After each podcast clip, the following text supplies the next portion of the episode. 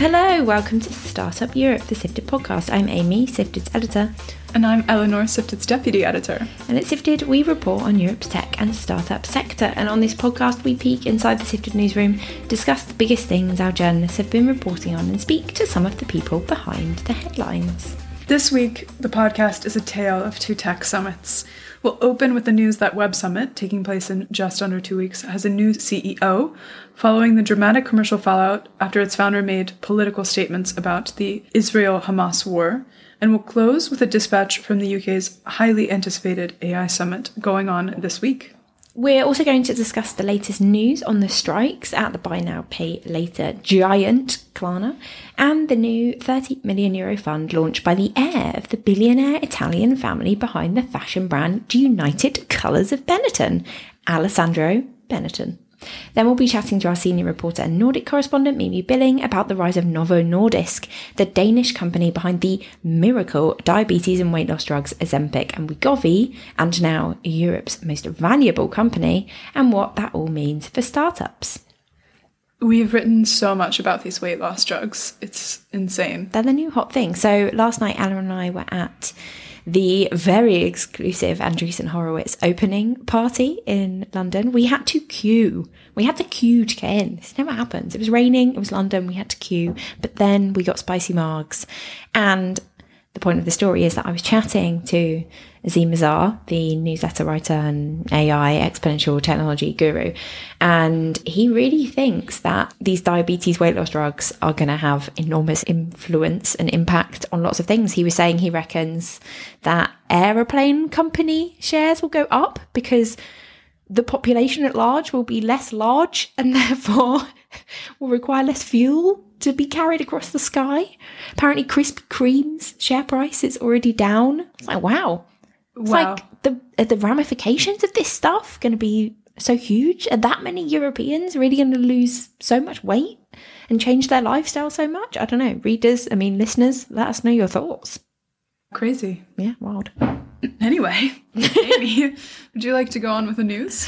First up, one of Europe's largest tech events, Web Summit, has appointed a new CEO just weeks before its event kicks off in Lisbon. This has happened after its former CEO and co founder Paddy Cosgrave was forced to resign over politically sensitive comments he made about the Israel Hamas war on social media. Eleanor, what are the details? Yeah, so Katherine Maher, who was previously CEO of the Wikimedia Foundation, has been announced as the events company's new CEO. And the former CEO, Paddy Cosgrave, resigned earlier this month after comments he made on Twitter calling Israel's military action war crimes, which led major speakers and sponsors of the event to pull out.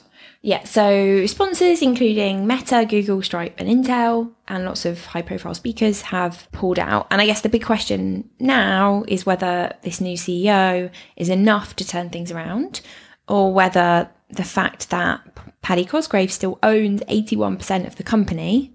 Does he need to sell his shares for the company to kind of turn things around? Is this a one web summit thing and it will blow over and people will attend and sponsor future ones? Think we're not really sure yet, but again, we're interested to hear your views. But we can say that last year Slush also got into some political controversy when the winners of a startup competition at Slush were actually founders of Russian origin. The, the company that they were building was in the UK, um, and the company was helping tech talent get visas to come to the UK. And some of the people who they had worked with were Russian citizens. They also worked with many different countries. That was a really big thing at the time. And this year, no one's really talking about that. So we'll see if this is similarly kind of something that just blows over. I'm not sure. Next, we have more news from Buy Now Pay Later fintech Klarna. Last week, Mimi Billing, our Nordic correspondent, wrote about the news that two trade unions representing Klarna employees in Sweden were going on strike on November 7th. And this week, two other unions with members at Klarna have announced that they're going to strike in sympathy. Amy, tell us about the reasons behind the strike. So the unions want what's called a collective agreement, which is a very common thing in Sweden, which would mean that Klarna would have to negotiate any big changes it wants to make, like layoffs, for example, with the unions. This is really, really common in Sweden. Around 90% of employees there are covered by this kind of thing, a collective bargaining agreement, regardless of whether they're members of a trade union. Klarna's CEO, Sebastian Siemiatkowski, tweeted that he wants to continue discussions on this matter, but that the current collective agreement that's on the table is not something that he wants to sign up to. I guess this is really sensitive right now for these unions after Klarna did some big layoffs recently, right? And so in the future, I think that the employees are hoping that they would have to be brought in first before Klarna were to be able to make those sorts of big changes. But it's not all employees behind the strike. And I don't think that all employees who work in Sweden for Klarna are even represented by unions. You don't, it's not mandatory to join a union to work somewhere in Sweden. And there's even one union who has decided not to declare a sympathy strike and says that it wants to continue the discussions with the company and reach an agreement. Yep, and this has all kind of been exacerbated in recent times because earlier this year it transitioned some customer service roles um, to this third party company called Foundever. And it's announced that it's going to do a similar thing again and it's going to transfer some people who work both in customer service and also in uh, operational areas like anti money laundering and counter terrorist financing to Foundever and also to Accenture. Um, people familiar with the matter told us that as many as 500 roles could be affected. And lastly, we have some news from Italy. Yeah, so this week we scooped that the heir of the billionaire Italian family behind the fashion brand United Colours of Benetton, Alessandro Benetton, is making his first move into tech investing with the launch of a new VC firm called 2100 Ventures. Eleanor, what do we know about the fund? So we know that Benetton is the main LP of this new 30 million euro fund. we also know that fundraising has closed. So if anyone was trying to get their check in there, sorry, you're going to have to wait for fund two. The other LPs in the fund are a bunch of high net worth Italian individuals. And it's interesting to see this in the context of a bunch of Italian private wealth kind of starting to wake up and find its way into startup investing.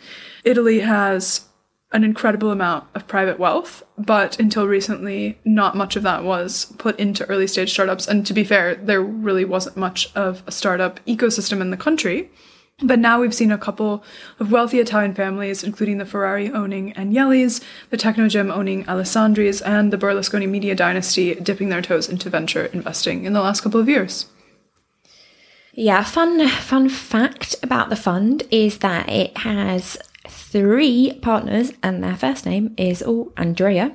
They have all previously worked as investors and startup operators around Europe, and with the fund, they will be focused on backing business to business startups in fintech, SaaS, and climate tech based all around Europe at pre seed and Series A. They also plan to invest uh, more than half of the fund to companies with Italian founders.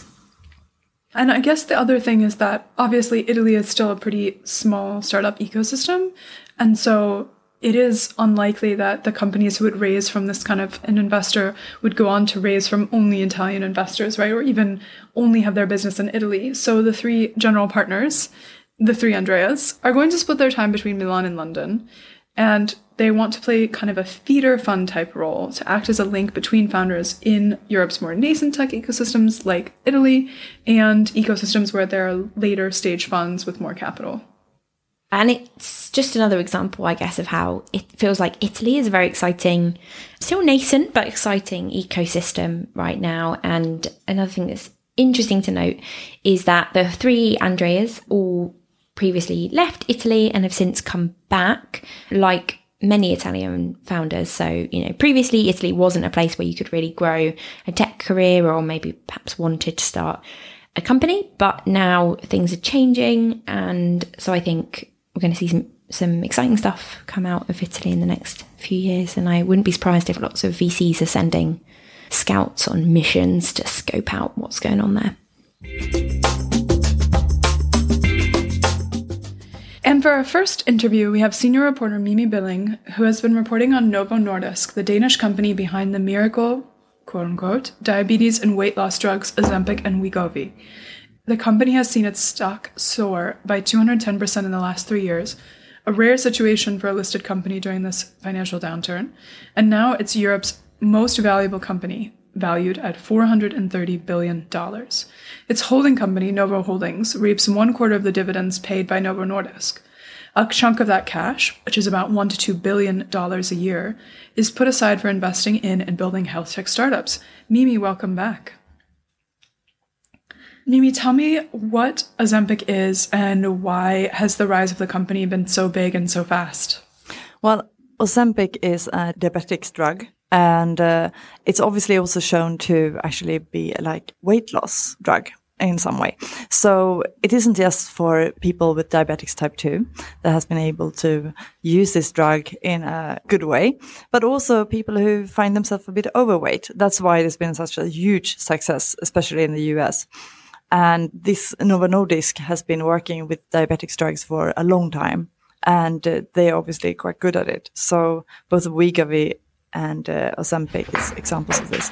And then you obviously have, I mean, Novo Nordisk is part of a bigger company, and that's Novo Holdings. They are actually managing the assets, you could say, uh, of Novo Nordisk Foundation, which is like this huge foundation with about, I think they have a net worth of $107 billion last year. So obviously it's a lot of money and uh, for a Danish company, this is obviously the biggest one in Denmark as well. So Novo Holdings has all of this money, billions of dollars, as you've just said. And it's also investing a lot of that into startups, but it's not kind of like a regular VC. Tell me a little bit about that. Yeah, so if we look at the rankings of investors, yes, Novo Holdings is high up on those ones in the Nordics, but they are mainly investing in biotech, right, and in uh, life science in comparison to, for example, the other ones like Kinnevik, Creandum, Northzone. We know those names. They are investing mainly in tech, right? But how they do it is, is obviously in loads of different stages, both the early stages, but also up to later stages. And the later stages mainly investments as we know it. But the early stages, they actually work more as a company builder. So instead of just investing in early stage startups, they find the science that they want to build a company and then they actually set it up with the kind of CEOs within their network and with the scientists as well.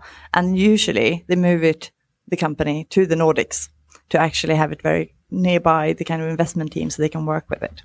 So this is quite interesting. And they do that this for about two to four companies a year, set up and uh, invest about 200 million in this early stage startups a year. So that's quite a lot for early stage.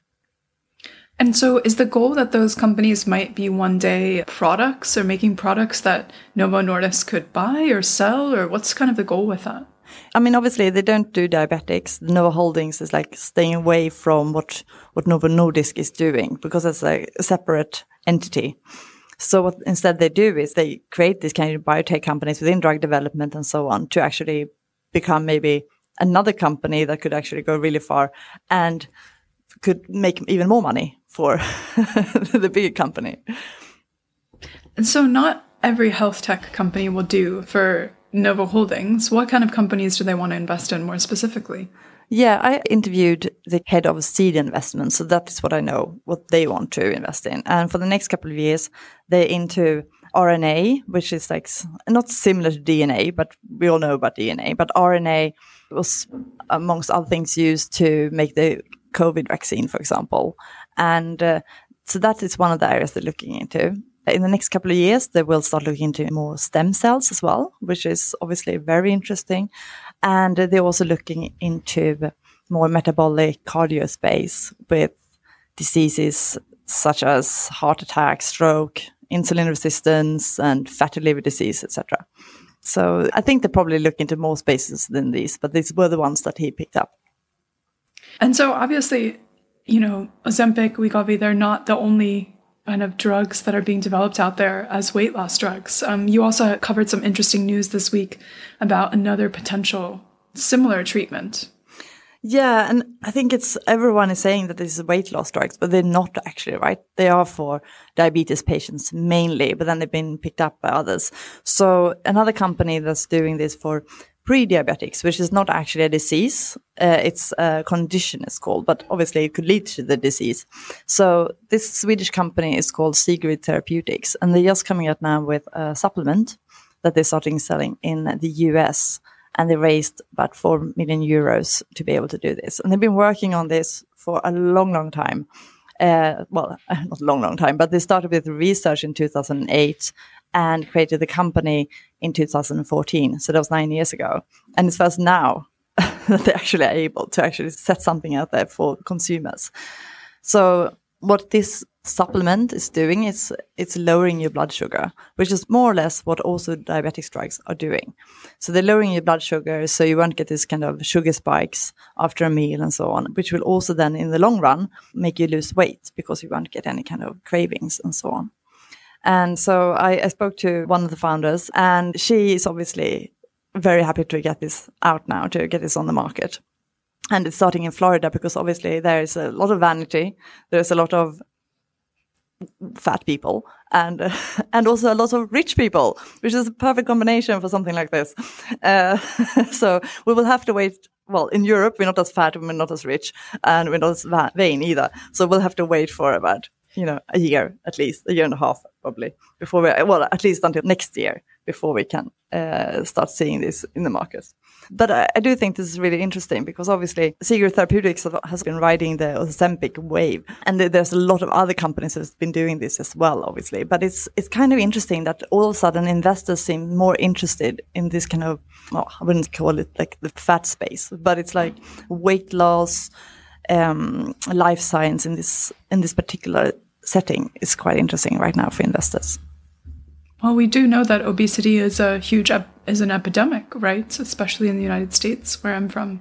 So yeah. I can and, uh, I see mean, how it's, it's it's like two million people who dies every year of diabetes, and obviously, most of those people are overweight. So it's by kind of making people less overweight, we will also see less diabetes.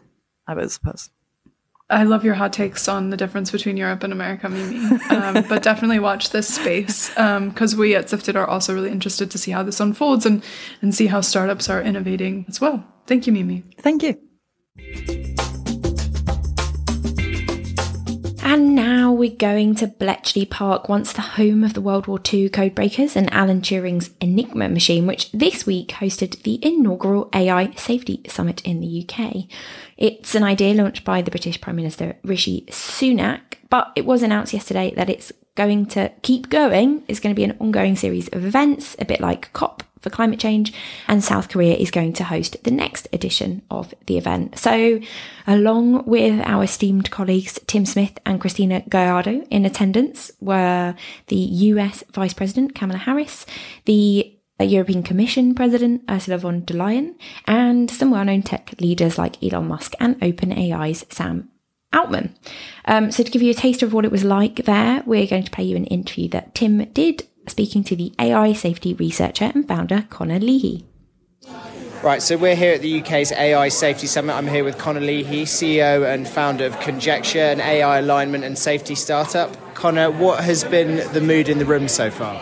Honestly, it's been extremely positive. It's an incredible group of people that have been brought together here, uh, a real who's who's of, from industry, civil society, government, and, and, the international community. I'm really, really, really impressed by the turnout and by how much conversations have happened. That people, many people here are, are genuinely interested in. You know, some people obviously just have their their party lines, but many people are really here to think about AI, to learn about AI, and how the international community can address it.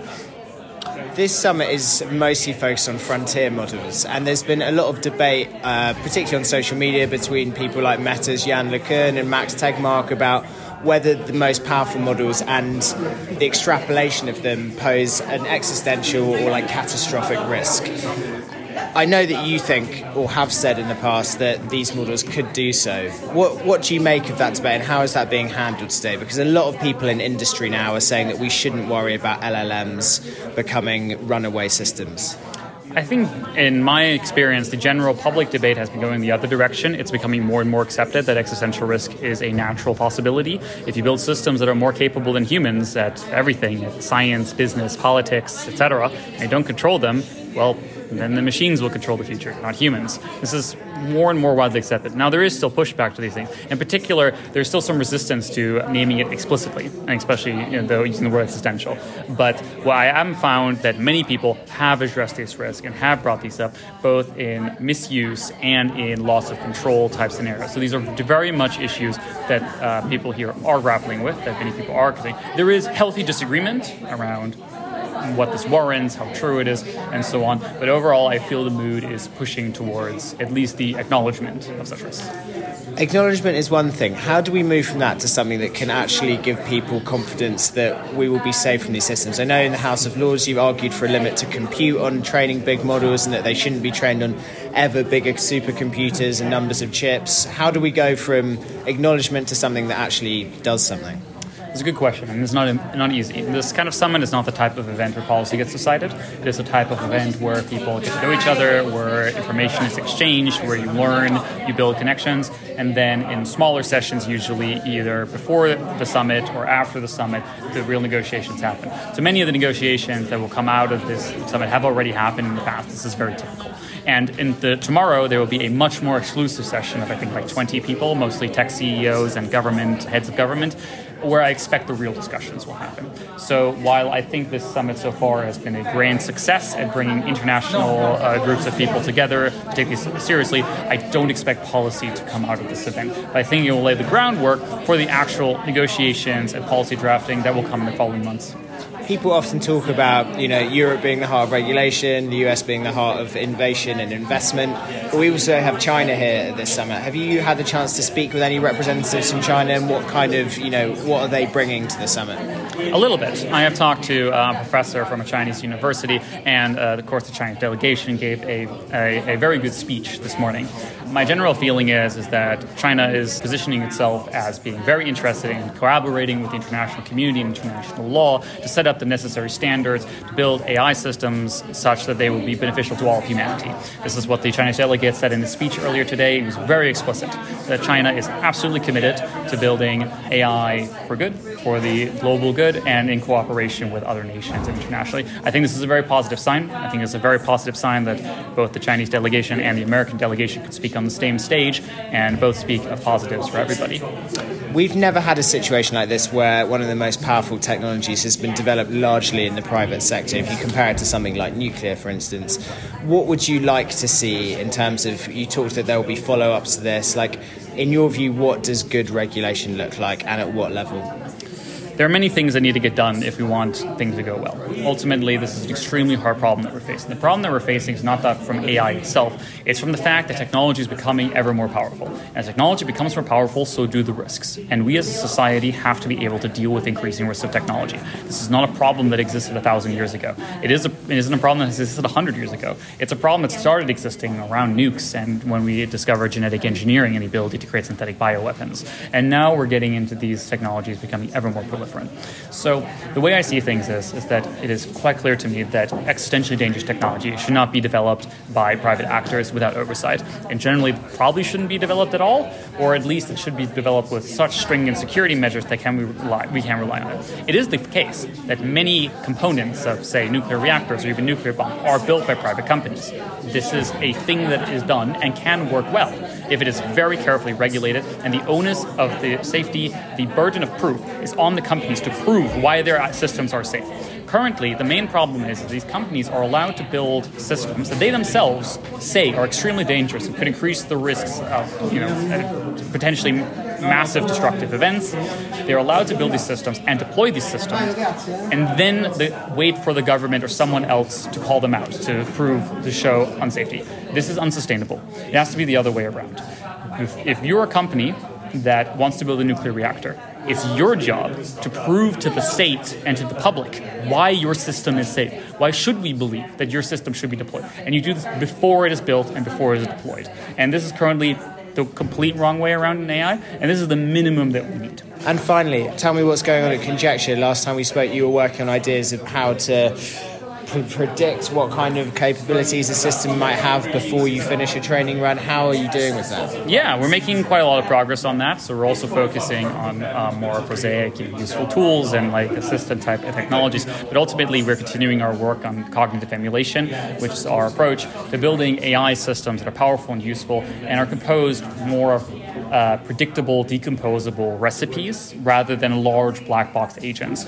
Uh, research is difficult and it takes time, but we are making progress. And so, whenever I have a time off from all this policy work, I enjoy working with my technical teams there, and we are making slow but steady progress. So there is hope that this kind of black box system, we might. There is a future where we will understand these systems better. I think it is completely possible. I think there are many ways. If we had enough time, you know, if all of our greatest scientists took their time and we slowed down the scaling and the deployment of these dangerous systems for a few years, a few decades, I think it's absolutely possible that we could build fantastic, extremely robust, provable systems that you know, really bring benefits to everybody and are completely controllable. But it takes time. It takes time. Building a controllable system and a understandable system is significantly harder than just building a system of some type. And this is really the important goal. I, I, one of the main goals, I think, policy is to buy the time and resources necessary to do this work. Thank you very much, Connor. Cheers. And that's all we have time for today. If you want to hear more about what's unfolding in the world of European tech and startups, you can find our coverage on sifted.eu. You can also find all the articles mentioned in this episode in the podcast description. Please let us know what you think of the Sifted podcast. Uh, you can email me, amy at sifted.eu, and please join us next week. Bye.